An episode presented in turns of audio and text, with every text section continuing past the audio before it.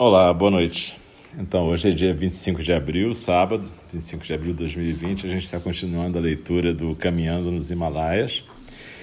Essa é a 17 leitura, o 17 episódio, e a gente está começando o capítulo 12, Abraçando a Solidão, Encarando a Missão. Avião Fayökul, da Iceland Air o mesmo que me trouxe 30 de outubro, quarta-feira, 9h30 da manhã, voando para Londres sobre o mar, ao sul da Islândia, mais ou menos em linha reta, em frente a Thingvellir.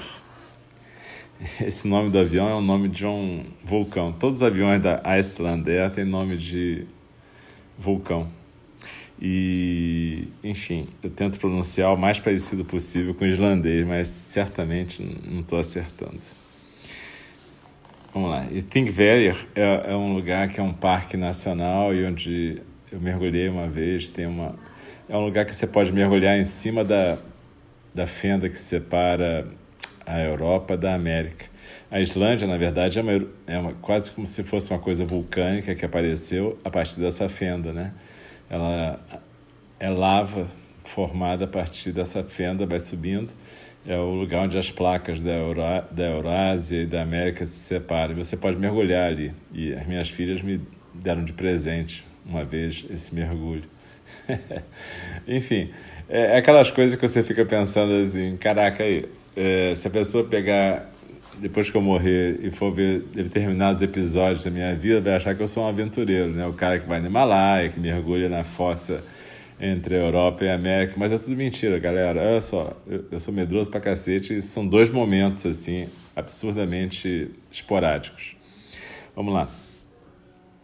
Dormi profundamente. Acordei com o chamado da recepção às 5 da manhã. O ônibus para o aeroporto chegou às 6 e eu estava entrando no saguão.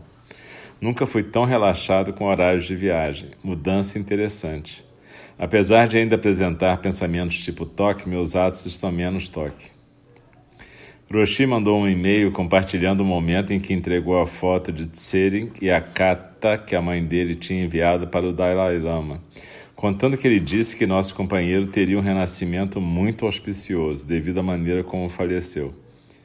Quer creiamos nisso ou não, para a família de Tsering, essa fala certamente será um enorme consolo. Internet e Facebook têm um valor como meios de ligação entre as pessoas. Torna-se mais fácil viajar assim, com o aconchego dos amigos e familiares. Pelo menos para quem funciona como eu, que sempre tenho alguma angústia de separação do meu ambiente e dos meus vínculos de referência. Lembrei-me agora dos livros de Karl May, que li em criança na biblioteca do Ibeu em Copacabana, que frequentava muito nos meus tempos livres. Até estudava lá, tinha ar-condicionado, bibliotecárias atenciosas, enciclopédias, no tempo antes do Google. Calmei era um alemão, não sei se as viagens relatadas em seus livros eram reais ou imaginárias. Claro que as ditas reais são também imaginárias, mas falo no sentido mais estrito. E ao ler suas aventuras, assim como as aventuras de Tintim, me imaginava naqueles lugares, mas depois, voltando para casa, para aquela existência classe média dura, escola pública e minha mãe, meu pai, minha tia, sempre fora de casa trabalhando, rapidinho achava que nunca faria nada semelhante. Isso era mais ou menos 67, 1968. Pegava LPs emprestados na biblioteca, viajava nos livros. Quem diria? Um dia tive minha aventura relendo Tintin no Tibete, verifiquei que foi a primeira referência ao Nepal, Katmandu e Himalaias que vi na vida. Por outro lado, essa formação pobre com aspirações pequeno-burguesas em Copacabana deve ter seu papel nas angústias pré-viagem que sempre senti. Sou esse mix, filho da união do marinheiro solto no mundo com pais imigrantes portugueses, com camponesa vinda dos índios, apegada à sua maloca. Bom, voltando para a internet, claro que tem o risco de provocar dependência e dar a ilusão de vínculos onde não existem. Pode se tornar um verdadeiro vício, como a mania que nós humanos temos de emitir blá blá blá ao vivo ou virtualmente. Há que se preservar e promover o silêncio. Evitar poluir o mundo concreto, o mundo virtual, os mundos que criamos e habitamos. Podemos criar um voto mais claro de falar só o necessário. Está contido na, no voto da fala correta, mas poderia ser mais claro. E nesse momento que a gente vive, a internet está sendo essencial né, para a gente poder se sentir mais próximo. E é interessante porque se os, as telas em algum momento serviam para afastar as pessoas, tipo você estava numa aula e olhava para a tela em vez de olhar para a aula, agora as telas estão realmente sendo fundamentais para manter as pessoas mais próximas. Né? Isso é interessante também. Voltando. Aí, maluco. A pior coisa que costuma acontecer na sanga, por exemplo, é sair de uma fala do Dharma onde falei sobre algo como fala correta, não desperdiçar a vida com reclamações, a paramita da disciplina, etc. e tal.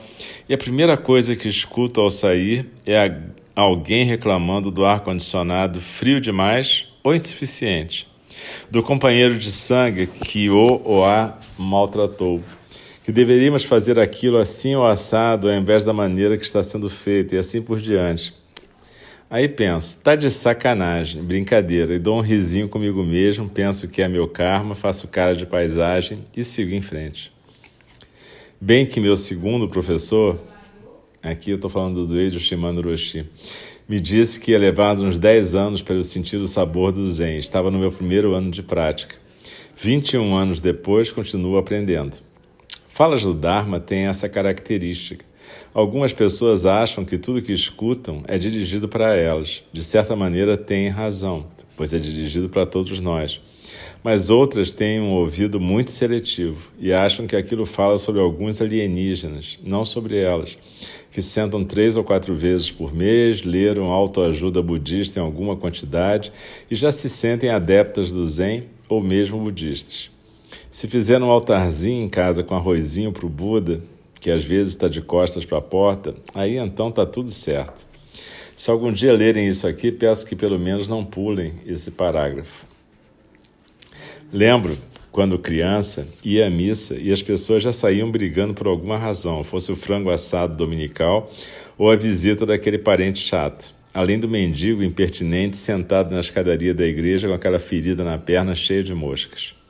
E aos sete anos, algo já não batia bem naquela diferença entre teoria e prática.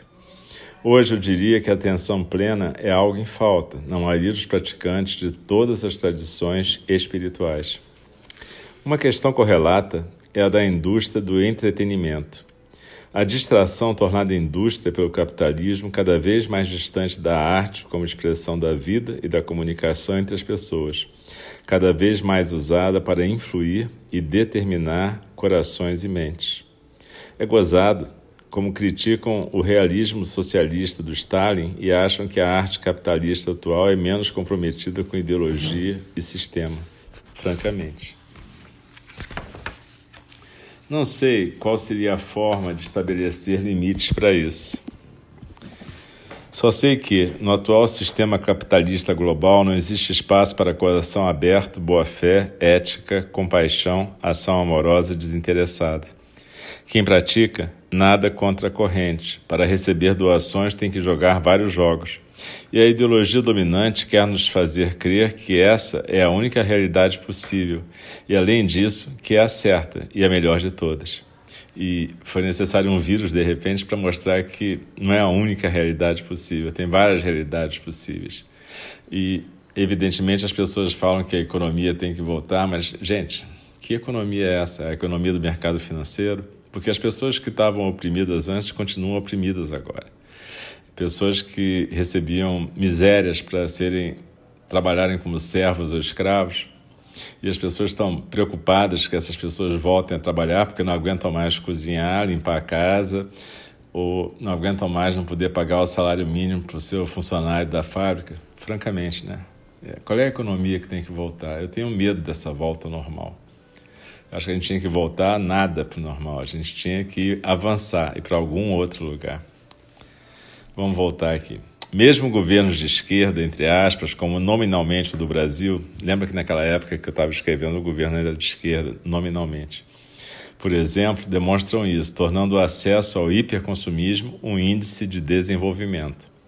Claro que buscar uma igualdade de acesso à saúde, educação, comida e trabalho é justo socialmente. Mas transformar a todos em devedores de crediários e sonhadores da casa própria, como se o objetivo da vida fosse a linha branca e um carro, TV e o culto evangélico aos domingos, num mundo sem bichos nem maconheiros, parece uma caricatura do sonho de Martin Luther King, Gandhi e Mandela. O Império Americano vendeu e impôs sua ideologia ao mundo, entre aspas, democraticamente. Como diz Moniz Bandeira, do jeito que o poderio militar deles vai, apenas as contradições internas e as dívidas poderão fazer cair esse império. Agora posso dizer, talvez também o vírus, né? Mas enquanto não cai, estamos na sua órbita, junto com seus vassalos europeus, nós, a periferia desse mundo central, atualmente gastando mais de 50% de sua grana com aparelhamento militar. Uma estratégia de resistência é estabelecer vínculos entre nossas comunidades periféricas, estratégia de crescimento, amadurecimento, criação e sobrevivência de nossas culturas e jeitos de existir. Evitar a globalização centrada no modelo capitalista norte-americano e sua maneira de existir no mundo, poluidora de vários modos, esbanjadora dos recursos de todos, imperialista, autorreferente e etnocêntrica. Nada contra os indivíduos norte-americanos, entre os quais conto professores, amigos, companheiros de jornada e prática. É triste ver os sujeitos a um tipo de opressão cada vez menos sutil, num Estado policial com uma retórica de liberdade e uma prática de vigilância, repressão e preconceito. Isso está muito claro agora, né? É só a gente ver como é que o Trump lidou com essa situação toda e como que o fato de não ter saúde pública nos Estados Unidos redundou nessa mortandade, nesse genocídio, né? Vamos continuar. Muitos lutam contra isso, como John Deere. Esse aí é um, é um padre jesuíta americano, por exemplo. Mas são vozes que a mídia não divulga. Mas temos que nos posicionar claramente contra o imperialismo, o etnocentrismo e demais ideologias e práticas que caracterizam esse sistema capitalista abusivo e destruidor de valores comunitários e éticos que fez dos Estados Unidos da América sua pátria aparente, mas na verdade é um capital sem pátria e sem vínculo, a não ser seus próprios interesses. Basta ver nossas apátridas elites brasileiras, aquelas mesmas que o governo Paparique protege no seu projeto de governabilidade. Governabilidade me parece aquela coisa de famílias onde tem psicopatas, famílias que evitam situações de conflito porque têm medo desses seus membros doentes e então perpetuam um pacto de silêncio que só vai corroendo a saúde da própria família. Bom, eu não preciso nem falar nada, né? É, é só a gente ver. Isso aqui foi escrito em 2013. Uhum. Nós estamos em 2020, a gente está vendo onde é que foi dar a governabilidade, onde é que foi dar esse pacto de silêncio. Que tipo de ovo da serpente que a gente pariu, né? Não sei, nem tenho receitas para resolver as questões complicadas do nosso próprio país. Perdido nas contradições de um ideal de potência emergente, um capitalismo selvagem, uma política corrupta, mais além do ponto de salvação, educação e saúde sem valores humanos, individualismo e utilitarismo galopantes. Só imagino que qualquer solução deverá passar pelo empoderamento dos coletivos locais, comunidades, cooperativas pela recuperação do poder pelos cidadãos, mais além das nossas instituições já corrompidas pelo grande capital. Basta ver os lucros dos bancos brasileiros, a ascensão e queda do enfant terrible Ike Batista, e privatizações, o desgoverno e a irresponsabilidade ambiental no trato da questão da matriz energética, para concluirmos que um governo de esquerda é algo ainda do mundo da ficção. Voltar dessa peregrinação pelo Nepal, França e Islândia até o momento me fez ter uma visão mais ácida, talvez, mas pressionada pela realidade de que até um país pobre, sofrido e recém-saído de uma guerra civil declarada como Nepal tem mais valores comunitários que o nosso e é mais seguro para se andar. Bom, não vou nem falar da Islândia. Não é o paraíso que se fantasia no Brasil, mas está a anos-luz de distância na questão do socialismo real e da cidadania. Como todo personagem que possui um aspecto público, considero importante que aquele que se relaciona comigo saiba com quem está lidando, como vejo e vivo o momento atual. E reitero minha visão de que o Dharma é o caminho de nossa prática espiritual engajada no dia a dia de nossos relacionamentos e comunidades. Uma prática ética, contemplativa, estética e compassivamente engajada neste mundo. Sua relação com a religião institucional é muito delicada. Considero que, quanto mais poder e capital estão envolvidos numa instituição, menos prática acontece e mais a visão da realidade, entre aspas, e de uma real política, a la Bismarck, predomina. Mais envolvimento com o estabelecimento político, capitalista, militarista progride, em detrimento dos ingênuos, entre aspas, que acham que podem ter uma existência mais ética neste mundo. Bom, talvez por isso Cristo tenha morrido cedo e Buda vivido fora da sociedade. Mohammed seguiu outra via, talvez tivesse razão. Nossa prática requer atenção plena permanente, não só com o que comemos, falamos, fazemos, mas com toda a nossa marca, nosso rastro nesse mundo que co-criamos juntos. É muito mais complexo que decorar um conjunto de regras, mandamentos e rituais. É saber que a cada instante tomamos decisões e moldamos o mundo através de nosso karma coletivo. Ao mesmo tempo, é simples assim. Fazer mais a ação correta, fazer mais e falar menos, explicar menos, não ter expectativas quanto ao louvor, admiração, calúnia ou desgosto mundanos. Neste momento, é assim que me sinto, ajo e pratico. Que todos os mortos queridos vivam em mim, especialmente meu pai, Tequila, minha mãe, Márcia e Tsering. Que todos os seres possam praticar as sementes da felicidade e aprenderem a lidar com as dores do envelhecimento, adoecimento e morte. Que possam lembrar que todos compartilhamos a natureza da mudança e que, portanto, a separação é inevitável, que nossos atos são nossas únicas posses verdadeiras. Não podemos evitar as suas consequências e que eles são o chão onde ficamos de pé, nosso único chão verdadeiro. Entre parênteses, agora, essa é a última das cinco lembranças que recito todo dia ao acordar. As cinco lembranças dizem: é da minha natureza envelhecer, não posso evitar a velhice. É da minha natureza adoecer, não posso evitar a doença. É da minha natureza morrer, não posso evitar a morte. Todas as coisas e pessoas que amo compartilham da natureza da impermanência, não posso evitar a separação.